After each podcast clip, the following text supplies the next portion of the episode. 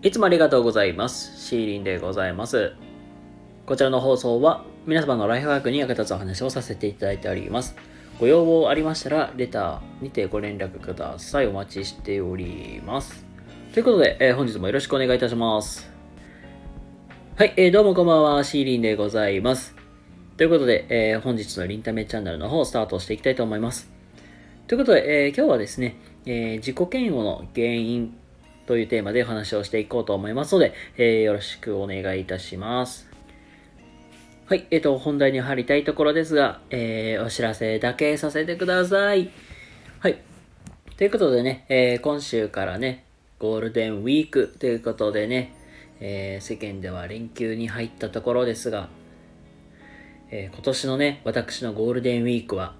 なんと、なんと、 one on oneだらけでございますのでね、えー、 one on one weekly と、えー呼んでおります。ということでね、えーこちら one on oneのね、すいません、ご案内の方だけさせてください。えー5月2日、明日ですね、火曜日の夜の8時半から、えっ、と、めいちゃんとのコラボ。そして、翌日の5月3日の夜10時から、まるさんと。そして、5月4日、こちらも10時から、マモさんとのコラボライブが決定しております。で、いずれも私のチャンネルでやりますので、えー聞いてみたい方とか、えー遊びに行きたい方いらっしゃいましたら、チャンネルフォローよろしくお願いいたします。はい、ということでね、あのーワンオンワンやってみたい方が興味ある方いましたら、レター、コメント、DM 等でご連絡ください。お待ちしております。はい、ということで、えっ、とね、今日の本題に移りたいと思います。今日はですね、自己嫌悪に陥りやすい原因というテーマでお話をしていきたいと思います。はい、ということで今日は自己嫌悪に陥りやすい原因という、まあそんな話をしていきたいと思います。はい。えっと、まあ自分で自分のことが嫌いになるっていうことなんですけども、まあどういうシチュエーションかなって言ったら、例えば、仕事、思った以上に仕事ができませんとか、周りがサクサクできてるけど私はこんなにもできてないの？みたいな。まあ、営業とかであればね、数字で結果が出るかわかるけど、うんまあ、それ以外と言ったらいいか、まあわかりませんけども、なかなかね、数字で、なんか数字とか成績とか目に見えない形でね、なると、なんか周りみんなこんなにできてんのに、ああ、私そんなできてないんか、どうしようって、まあそういう、まあ、陥りやすい人とか、あと、なんていうかな、うん、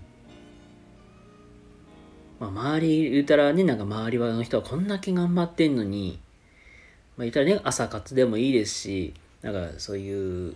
筋トレとか、ダイエットとかでもいいですけど、周りの人はこんなに痩せれてんのになんか、なんで私こんなできてないの？みたいな。まあ要するになんか、比べた時に、え、自分思った以上にできてないよねっていうところで、ちょいとな、まあ、ネガティブになる人も多くいると思います。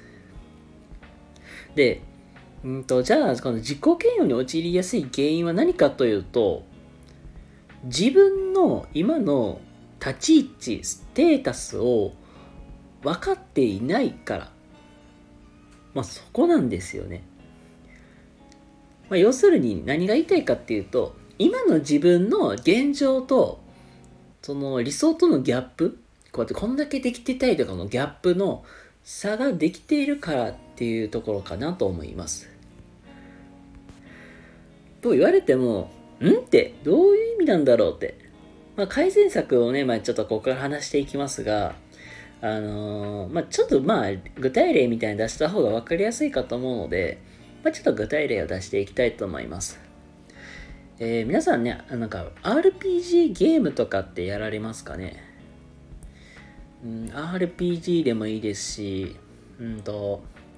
あ、ポケモンの方が分かりやすいかな。ポケモンにしましょう。ごめんなさい。ポケモンとかね、あのー結構僕の世代って、僕ら世代とか結構ポケモンやってた人多かったかなと思うんで、ちょっとポケモンで具体例で、まあ、開けていきたいと思います。あの、皆さんね、あのポケモン始めたての頃って、最初御三家って言われるポケモンあるじゃないですか。うん、僕らの時って何やったかな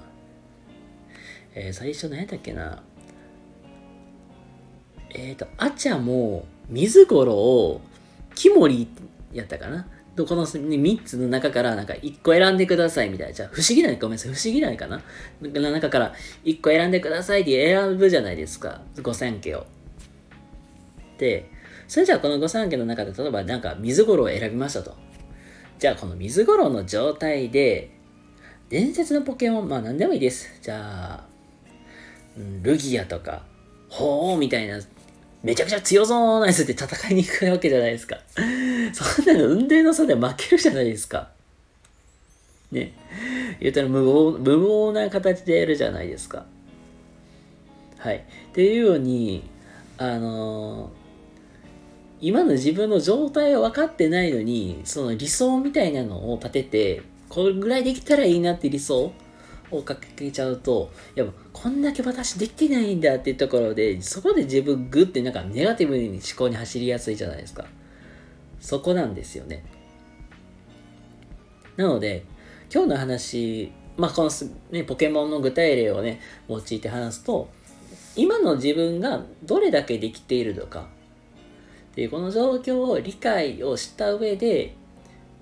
で、まあ、その、そんな、なんていうかな、難しすぎることをしたって、まあ、自分の今のステータスで、できることって限られるじゃないですか。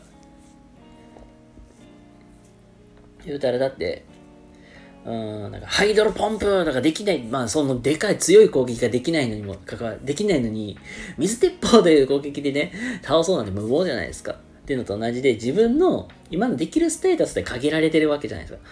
で、その自分のステータスをちゃんと理解する。その上で、一個一個着実にコツコツと